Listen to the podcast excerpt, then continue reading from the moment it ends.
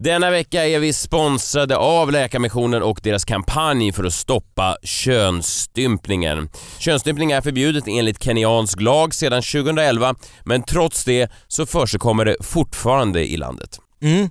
En oerhört viktig del av Läkarmissionens arbete är att ordna läger där flickor kan komma och vara trygga under perioden då man traditionellt eh, genomför könsstympning.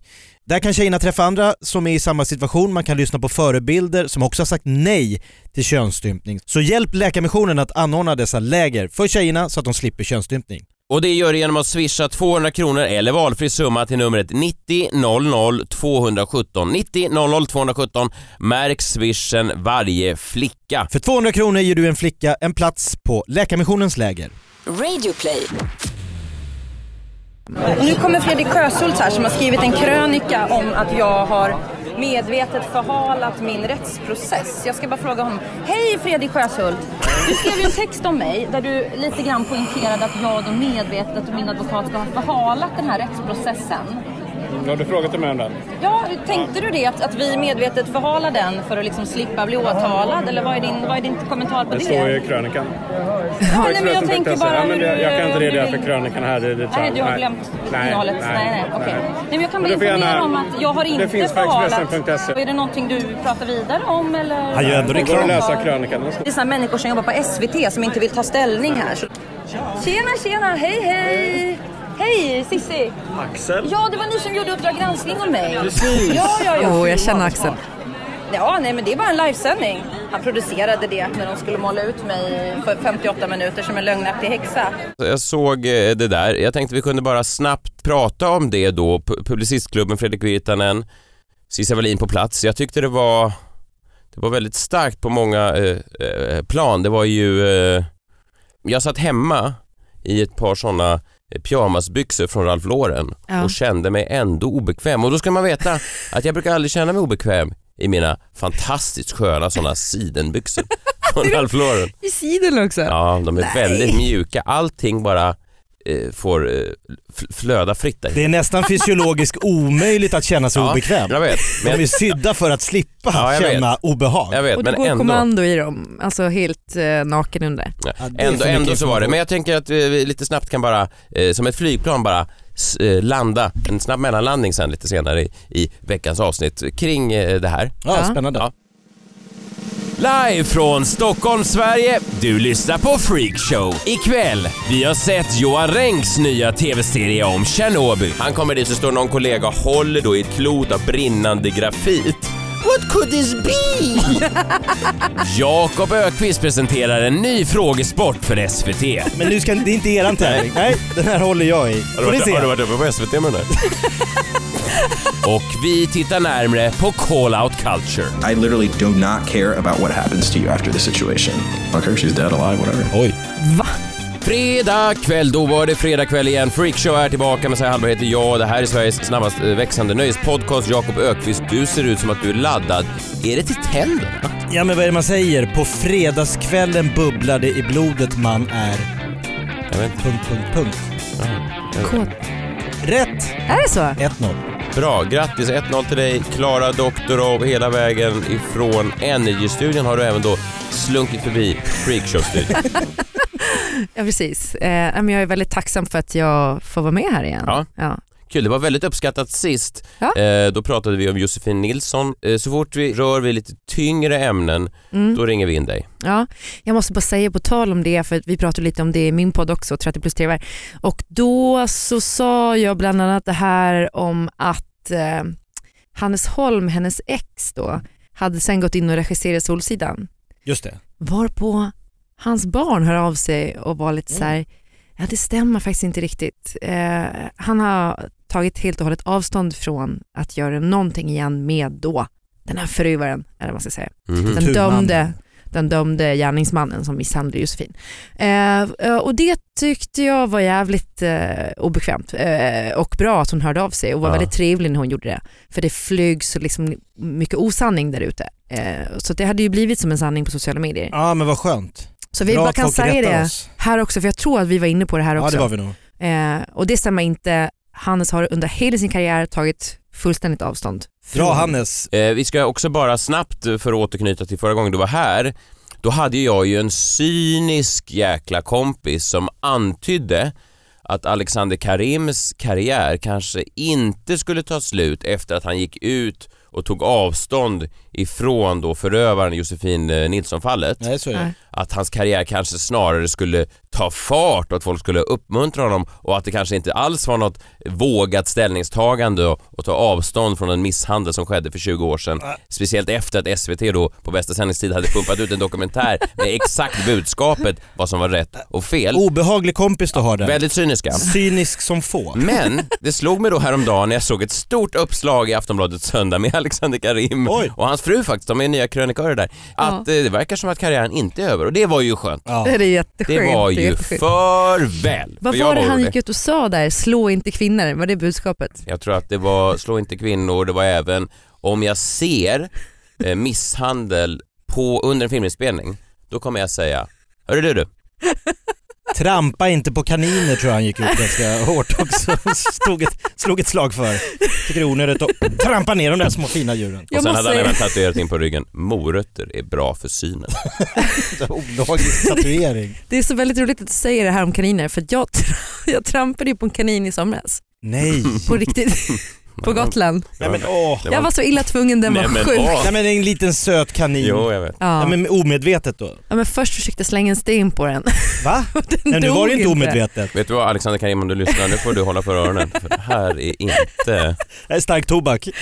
Men den hade, den hade en sån här eh, myxomatos eller vad det heter. Vad är Så det? att den eh, var döende. Och då blir den så här blind, kan inte äta och så här svälter och är blind till döds. Antingen blir den uppäten av ett annat djur eller så Stampad lider ihjäl av de. dig. Och det kan ta flera dagar och så ligger de bara och flämtar. Men vi, vi var starkt av dig och liksom, jag tar det beslutet. Jag, jag, jag är, går in som gud här och avslutar ett liv. Ja, eh, så jag försökte först med en stor jävla sten och det ska jag säga er, om ni ska döda djur, Mhm. Alltså som, Små söta som kaniner lider, framförallt. gör det inte sten. Ta en spade och hugg av bara ryggraden på dem, då dör de direkt. Ah, Jag skulle inte klara av att dränka djur. hör du det? Skriver du upp det här? Jag har antecknat här, eh, på tal om folk som Gud hatar. Jakob, jag såg att du hade sett den här nya serien Tjernobyl. Ja! Jag tänkte bara, eh, jag skrev ihop en snabb recension här. Det jag tog med mig. Är det sant? Har du gjort en Nils Petter Sundgren? Ja, ja precis. Gammal referens, han ledde filmkrönikan i 33 år på SVT.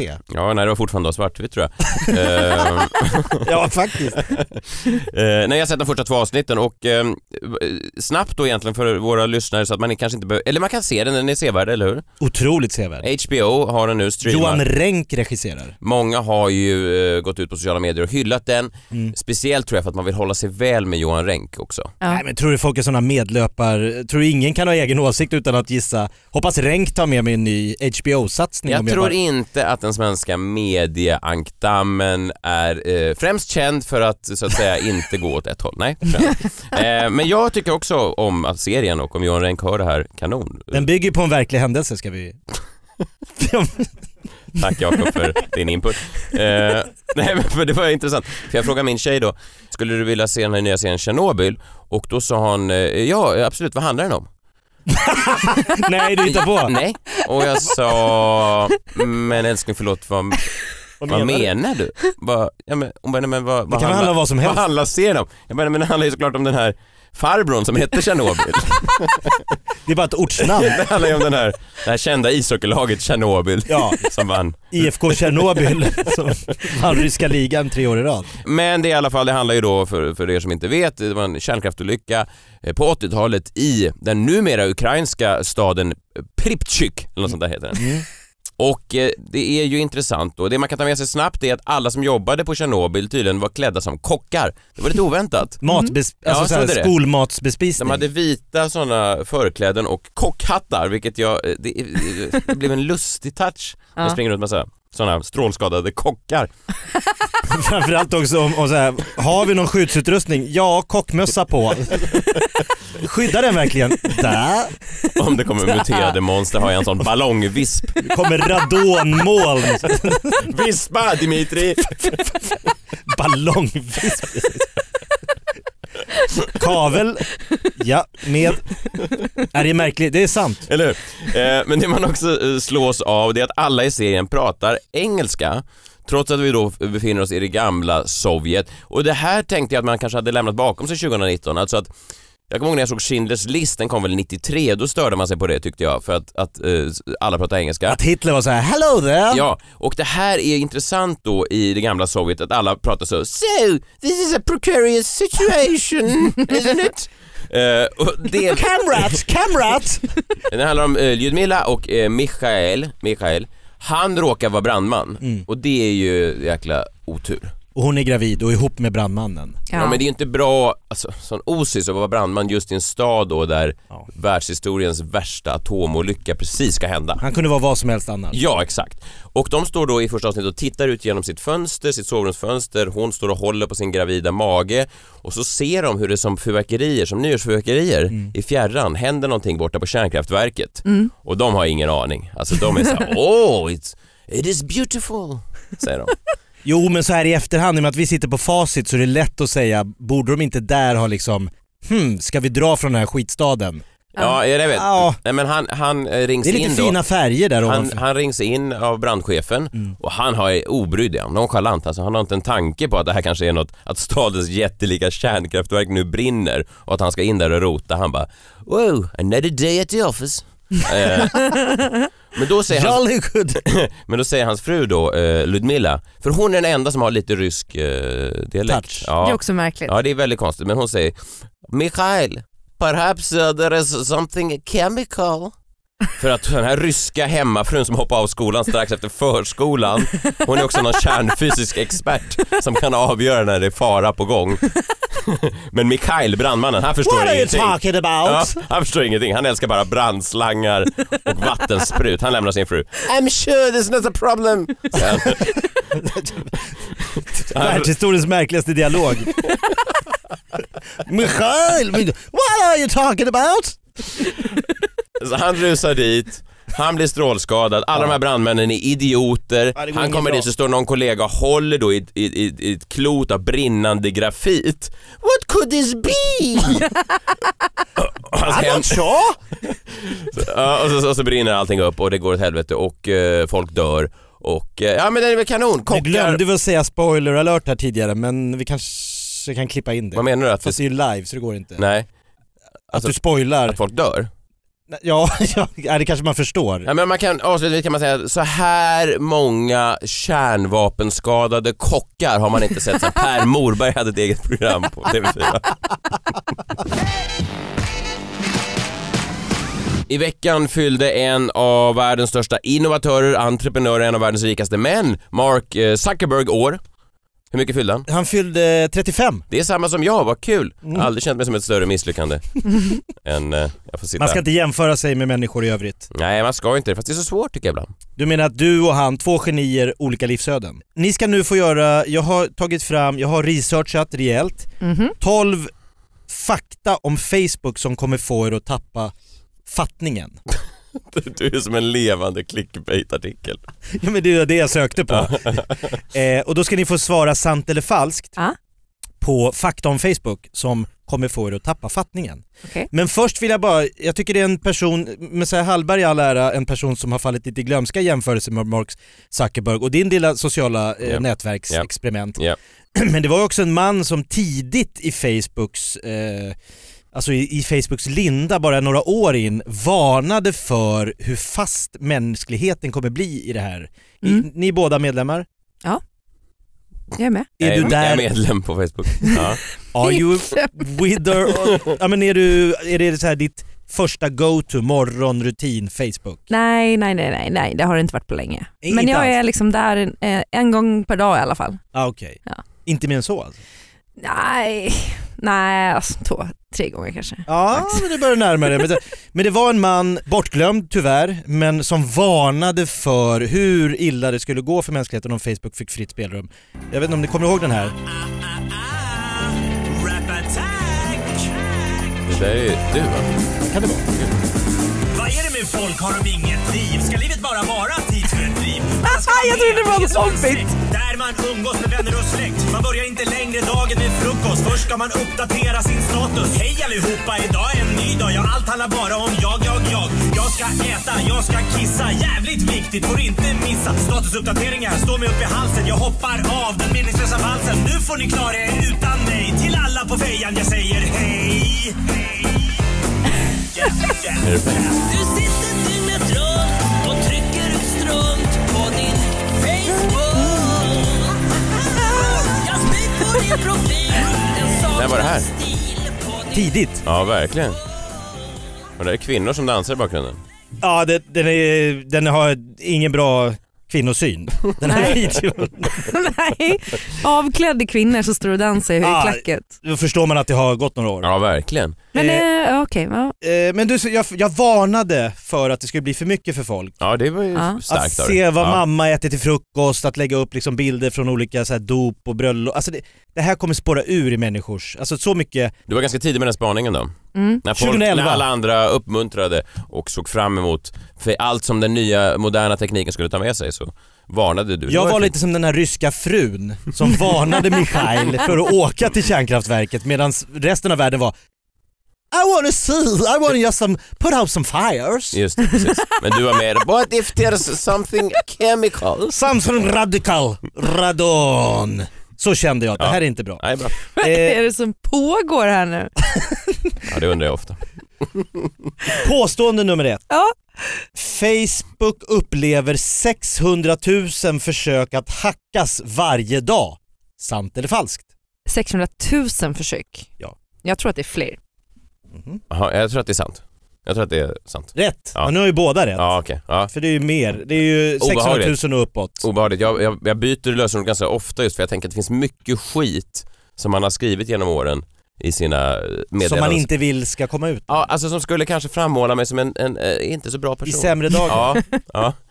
Jag, ibland kan jag bli liksom triggad av att, eller jag känner mig lockad av att lägga ut mitt lösenord så att folk går in och så ska jag bara se vad som händer.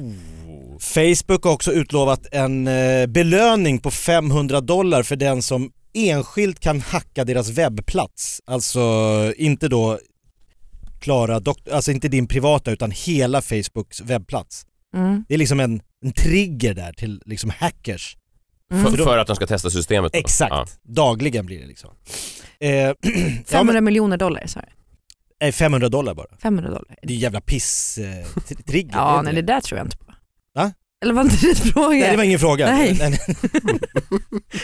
Sitter och gissar på saker som inte ens är frågor. Jag svarar falskt. Jag sa bara god morgon. Facebook får 350 miljoner uppladdade bilder varje dag. 350 miljoner. Och vad, vad, vad, vad säger de då typ att halva världens befolkning är med på Facebook vilket då är Men Kina är ju inte med, det är en miljard. Och Indien, är de med? De kanske är med. Ja men jag, jag tror att det är sant. Det är sant igen. Jag tror att det är lågt. Ja, det här är lite gamla uppgifter så att när du säger sådär så sabbar du ju hela min... Jag har ju liksom, Har vi båda rätt igen? ja, Ja okej. två två. Okej, påstående nummer tre, det här är oerhört spännande. Ja. Det finns mer än 30 miljoner döda på Facebook. 30 miljoner, mer än 30, ja men det gör det absolut. Ja. Oh, fy fan vad mörkt. Det där är en av mina mardrömmar. Det där att, att ligga kvar. Att man bara är en... Ja, man är bara såhär att folk minnesruna. fortsätter att poka en efter man dör. och sådär. det där har jag varit med om. Jag har ju två eh, döingar på Facebook, Är det så? Bland dina vänner. ja, bland mina vänner. Som du kan gå in på då och då. Och så kan jag, kan jag få så här, de har, de har blivit bättre på att ta bort det där men något av de kontona lyckas de inte inaktivera på det här sättet som man tydligen ska kunna göra. Just det. Eh, men då fick jag så här, eh, du borde nå ut till din kompis eh, bla bla bla eh, för ni har ju inte hörts på har inte länge. hörts på. Aj, aj, aj, aj. Man bara. Och vems fel är det? De säger ju att om några år så kommer det vara fler döda på Facebook än levande. Och Ja. sen efter det så är det ju kört. Då kommer det alltid vara fler döda för att eh, så många levande kommer vi aldrig vara. Så Nej. då är det mer en kyrkogård än en levande En digital kyrkogård, ja det är Ja. mörkt. Ja. Ja, det där Men vill man sjukt. inte bara erasa sitt konto när man dör? Vill man ha kvar skiten? Alltså jag har ju gett alla mina lösenord till min man Mm. eh, så att han kan göra vad han vill om någonting händer. Och Nej. vad vill han? Eller vad vill du Nej, men att det han... får ju han bestämma då liksom. ah. Eh, Jag känner så här, det Men jag vill inte att han ska ha det där som att de inte kan stänga ner min jävla Facebook eller min Instagram eller vad de nu vill göra. Ja, just det. Ja men just det där att man blir liksom bara en, en del i ett flöde och Mm. liksom... Jag, tror det är bara, jag tror jag vill raderas. Ja, vad f- Alltså jag jag har tänker, ingen nytta av det där kontot. nej för att om folk vill hylla mig så kan de ändå bara gå till min stora staty som jag hoppas att någon bygger på Kungsgatan.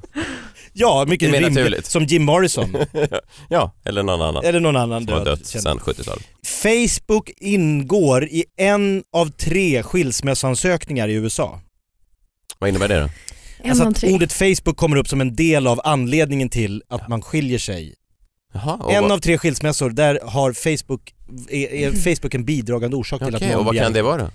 Alltså vad kan, Ja, vad kan hända på Facebook? ja, du menar att det är någon slags otrohet? Ja, eller att folk tycker att liksom han har varit eh, oansvarig mot, eller någonting har hänt på Facebook.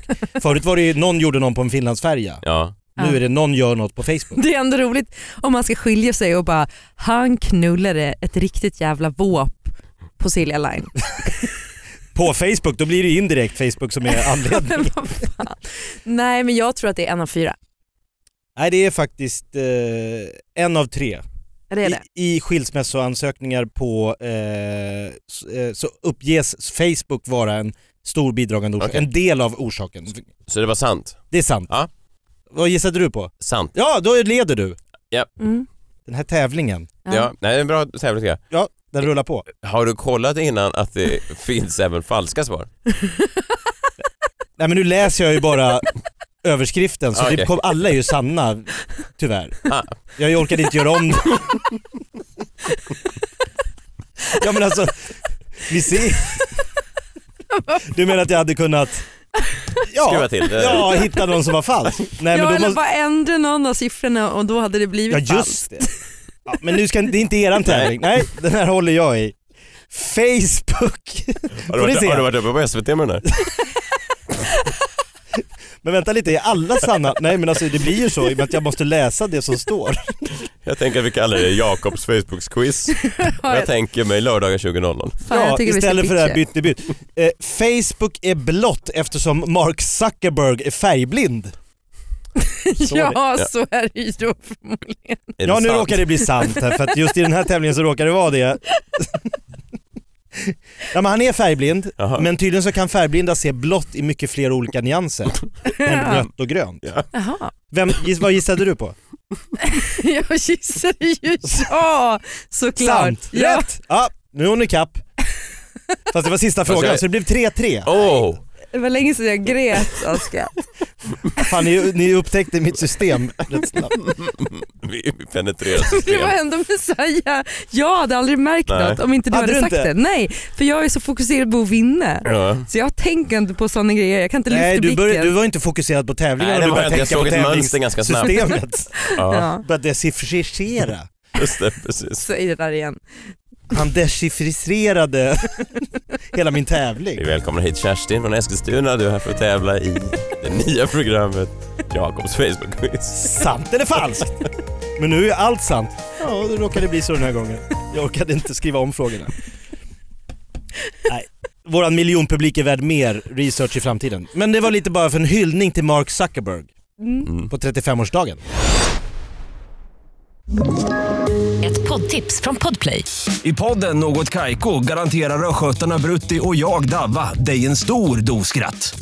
Där följer jag pladask för köttätandet igen. Man är lite som en jävla vampyr. Man har fått lite blodsmak och då måste man ha mer. Udda spaningar, fängslande anekdoter och en och annan arg rant. Jag måste ha mitt kaffe på morgonen för annars är jag ingen trevlig människa. Då är du ingen trevlig människa, punkt. Något Kaiko, hör du på Podplay. Därför är I början av podden så snuddade vi då vid det som hände här i veckan när det var eh, debatt på Publicistklubben. Fredrik Virtanen var där och Svenska Dagbladet och Expressen och representanter från olika mediehus var där, hade debatt och då var då Cissi Wallin i, i publiken.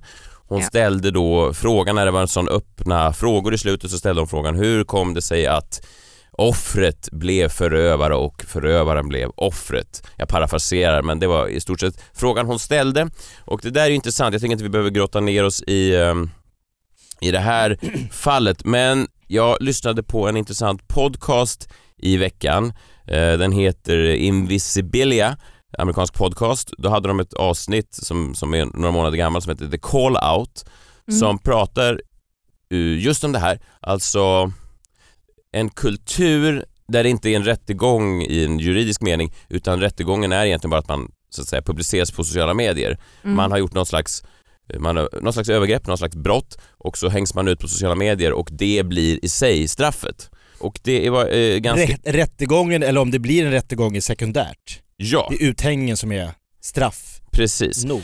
Den här utspelar sig då i en hardcore-scen, alltså en musikscen i Richmond, Virginia. Det är lite dödsmetallaktigt. Och eh, i, i fokus så står en tjej som heter Emily. Hon är en stor del av den här scenen. Hon eh, står för feminism, att kvinnor ska eh, också ta sig fram i den här ganska mansdominerade genren.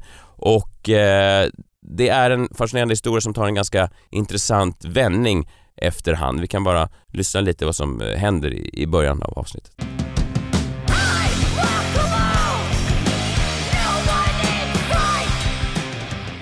And then came a test, a hideous one.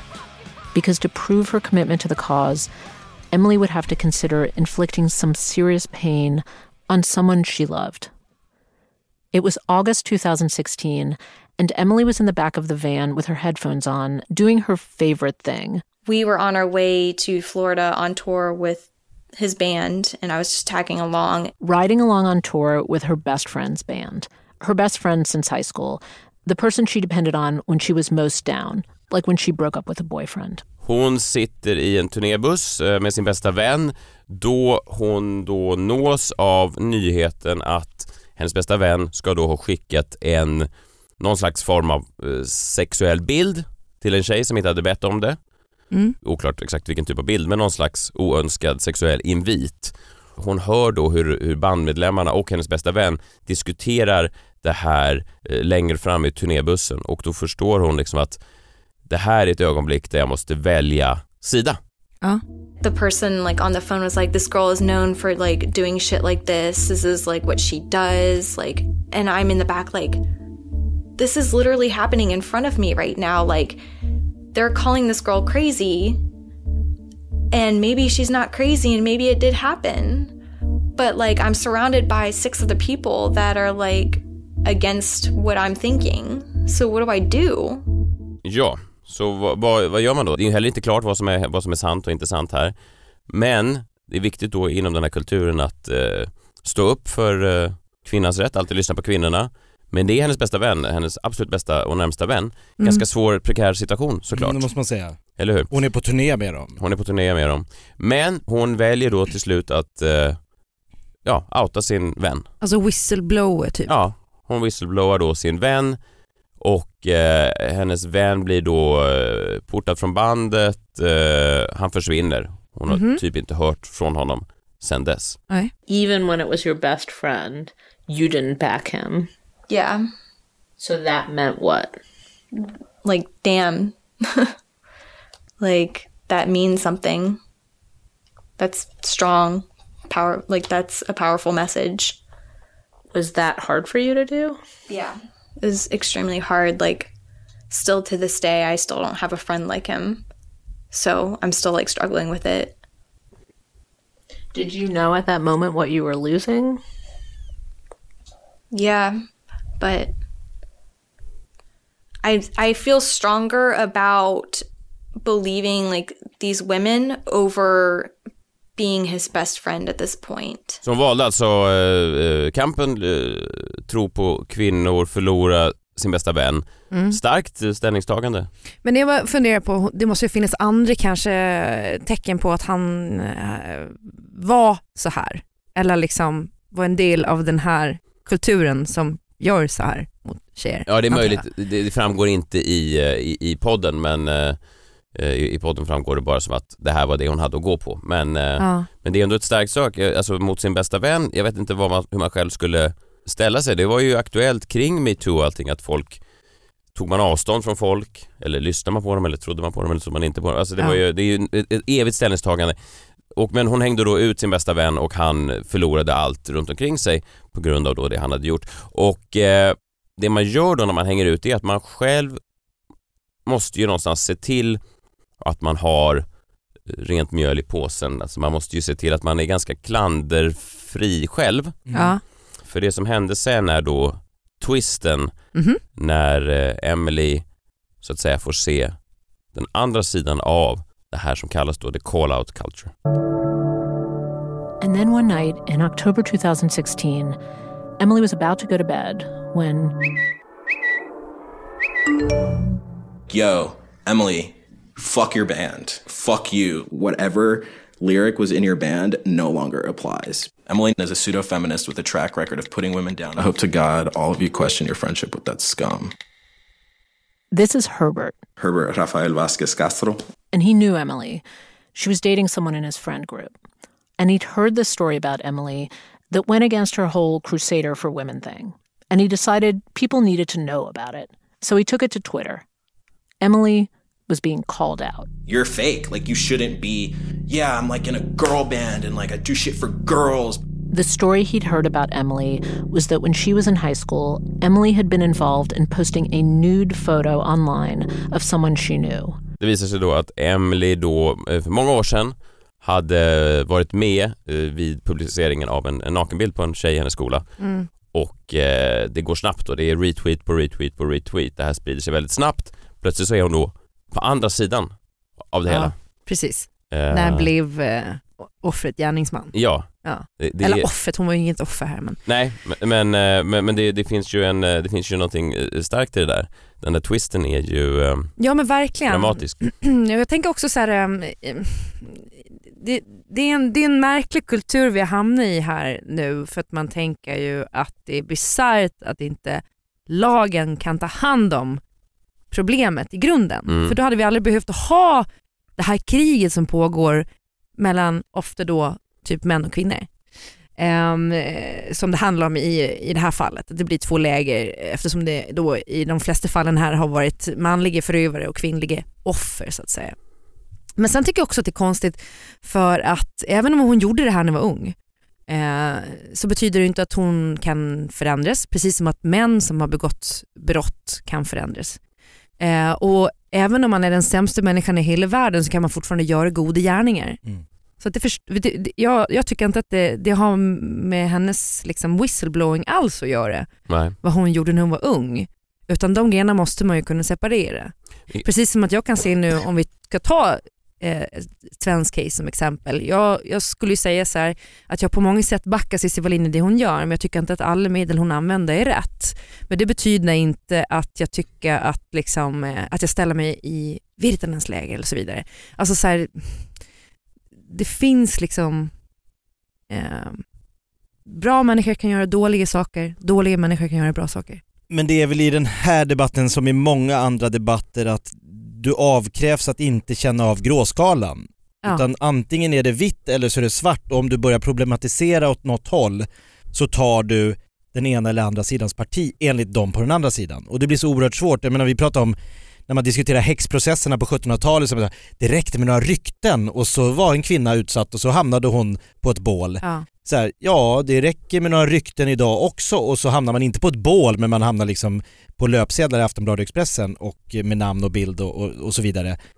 Men det är fortfarande samma, som du sa, varför rättssamhället har inte hängt Mm. med eller är inte liksom uppdaterat med vad vi har för moral, Ja. liksom krav på folk. Precis. Och det, det finns ju också en eh, o, ojämvikt kan man säga i nu att eh, kvinnorna är ganska rättslösa. Alltså vi har ju ingen möjlighet i och med att alla våra liksom, eh, anmälningar läggs ner eller läggs på hög eller utreds inte ordentligt och så vidare.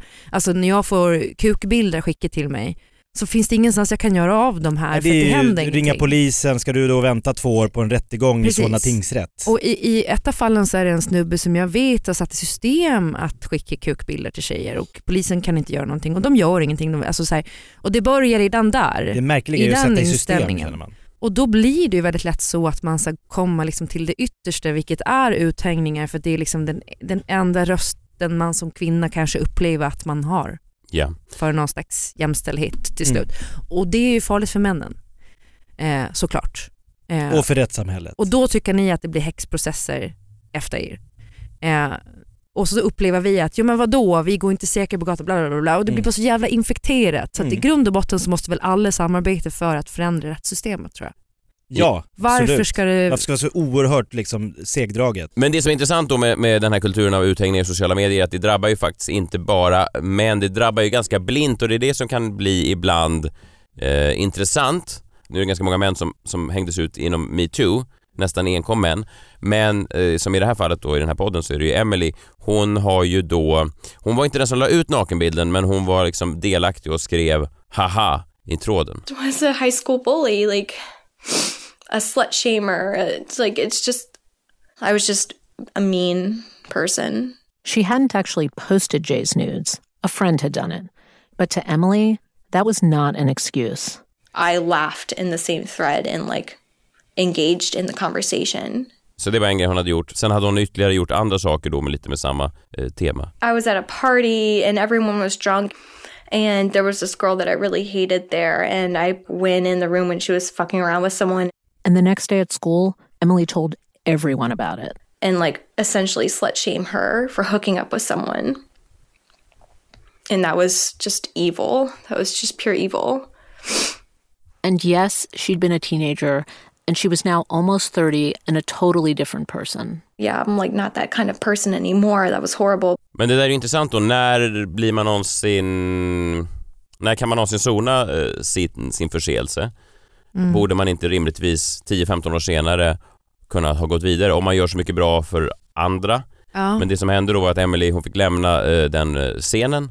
Hon fick inte spela in mus- musik, hon fick inte gå på eh, spelningarna. Det var så att andra kvinnor ringde klubbarrangörer innan och frågade då om Emily skulle komma för att de kände att annars så skulle det kunna bli en, en obehaglig... Eh, de skulle känna sig osäkra och de skulle behöva sin safe space. Mm. Så var, hon var med om samma resa som hennes vän som hon då hängde ut några år tidigare? Ja, och det är det som blir eh, eh, starkt. Och under metoo-hösten hörde man ju ofta eh, de som var utsattas röster eh, och nu då det som har hänt med, som när Virtanen har släppt sin bok, det är ju att höra den andra sidan då, för det finns ju alltid två sidor oavsett vad folk har gjort så finns det ju alltid två sidor. Ja. Och det var intressant att höra en kvinnlig röst lite hur, hur hon tog emot det som hände henne, den här sociala utfrusenheten, den här sociala tystnaden. I didn't leave my house.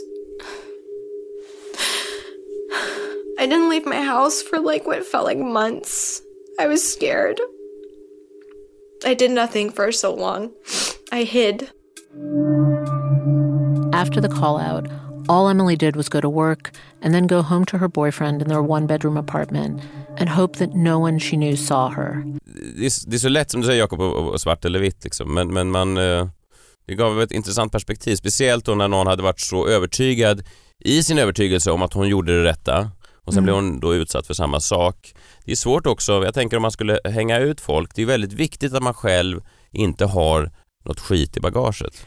Men det här är ju också bisarrt att hon ska liksom få att hon ska behöva få, få den här skiten för någonting som skedde när hon liksom var under 18 som jag förstår det. Ja, Det var, ju high school. ja. Ja. Jo, fast, fast till exempel han Brett Kavanaugh eh, som sen då skulle utses till var det högsta domstolen i USA. Han hade Fick ju stå till svars för saker han gjorde på college. ja, Jo, jag vet, men då handlar det om en regelrätt våldtäkt. som det är definitivt ett grövre brott. Och det absolut. är ju jättestor skillnad Ja. från att ha slutshamed någon Absolut. och skriva haha i en tråd. Men det är, det är inte alltid en jättestor skillnad på sociala medier när dreven går. Nej, och det är just det som är så sjukt. Det är det som är så sjukt, att Folk det är finns liksom ingen, ingen, ingen temperaturer här utan alltså, människan är ett extremt komplext djur, eller djur, med en komplex varelse och den som inte har några moraliska, liksom, det, det finns den människan som inte har gjort några moraliska övertramp liksom. Nej, gud nej. Eh, så att, som du säger, du och Jesus säger, Mm. den som är utan skuld kastar den första stenen. Verkligen. Det som är intressant också är att de då spelar upp det här hur då Emily har uppfattat det för Herbert, han som då så att säga outade henne, han som hängde ut henne, han var inte involverad i någonting av det som hände på high school men han kände folk som kände folk, han var upprörd, han tyckte att Emily hade betett sig med fel. Det var lite payback från hans sida. Han gillade även, eh, framgår här sen, var han- likesen, han gillade ryggdunken, han gillade att det var en, eh, ja men en sån brofist liksom. Han, Ja. Folk har ju en tendens att gå igång oavsett eh, bakomliggande budskap så har man ju en, en tendens att gå igång som människa på att folk klappar en i ryggen. Mm. Det kan vara en farlig drivkraft. De spelar alltså upp hur, men de spelar alltså upp hur Emily mår, hur han har tagit det här och så får Herbert uttala sig vad han tycker då när han får höra det här. To her, um, I haven't seen her, I haven't heard about her, nothing. She's just. I mean, do you care? No, I don't care. I don't care because it's obviously something you deserve and it's something that's been coming for a minute. I literally do not care about what happens to you after the situation. I don't care if she's dead, alive, whatever. Oj. Va? Jag bryr mig inte om hon är död eller levande. Nej, det här är också läskigt. Det här är också en del av det hela som är väldigt obehagligt. Att det blir ju till slut inte människor längre. Det blir ju bara objekt på- där man kan själv positionera sig i förhållande till de här objekten. Ja. Man, man får ju aldrig glömma att oavsett vad personerna har gjort så är det ju människor bakom. Och det är ju en, en läskig värld när man eh, både då hänger ut och hängs ut. Det är svårt att veta exakt var slutmålet blir. Men sen då när eh, podden är slut, eh, väldigt bra, gå in och lyssna på den, Invisibilia, Call Out heter eh, avsnittet, Ja. så får då Emily sammanfatta det här efter sin resa, efter de här åren, efter att hon då både har hängt ut sin bästa vän, förlorat sin bästa vän och sen blivit uthängd och förlorat sitt eget liv och hållit sig inne i sitt hus i eh, år så får hon då sammanfatta, skulle jag göra det igen? Hur, hur, ser, hur ser hon tillbaka på det här? If you could choose the world after call out culture or before, like which world would you choose to live in, knowing everything you know about it? Wow. I want girls to feel safe and like not just girls, but like anyone that's like outnumbered and not normally welcome to like the outside world of punk. Like that's why we're all here because we're not welcome. I want everyone to feel safe and welcome. So if that's the price of call out culture, then yeah, I prefer that world. Så även efter allt så skulle hon inte ha någonting ogjort. Det är rätt starkt alltså. Får man säga. Mm, mm. Det var precis det här jag varnade för i min rap attack på Facebook. Men eh, låt oss bara eh, ha liksom en tyst minut för mänskligheten för att jag undrar om det finns något mer. Alltså har vi det? Det, det känns bara så jävla... Du tycker att det liksom snöbollseffekten bara fortsätter och fortsätter? hatar, men jag hatar människor. Ja, Jag hatar ja. människor Ja men då borde är- du och Messiah jobba ihop. Ja det gör ni! Får jag bryta den tysta minuten bara för att göra lite reklam för lite stand-up-gig som jag har? Ja. Det kommer. Ja. Eh, imorgon lördag 18 maj är jag både på Raw Comedy Club och Norra Brunn samtidigt. Hur fan ska jag lösa det? Galet. Ja, det vet jag inte. Det är nästan så jag hoppas någon hänger ut med så ett av giggen blir Köp avbokat. biljetter, biljetter till bägge ställena. Vad har vi på Messiah hörni? Ja, det är... fan.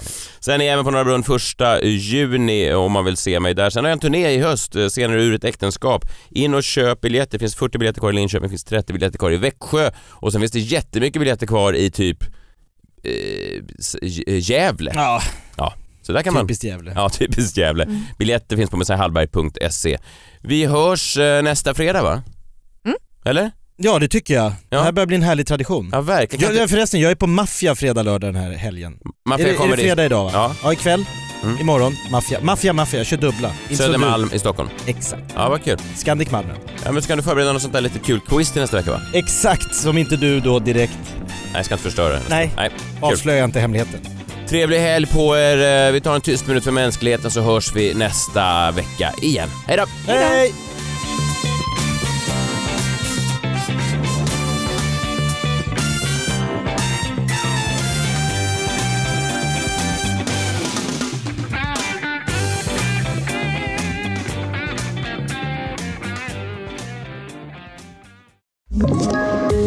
Poddtips från Podplay.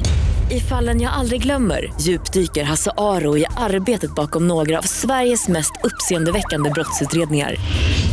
Går vi in med hemlig telefonavlyssning och, och då upplever vi att vi får en total förändring av hans beteende. Vad är det som händer nu? Vem är det som läcker? Och så säger han att jag är kriminell, jag har varit kriminell i hela mitt liv men att mörda ett barn, där går min gräns. Nya säsongen av Fallen jag aldrig glömmer på Podplay.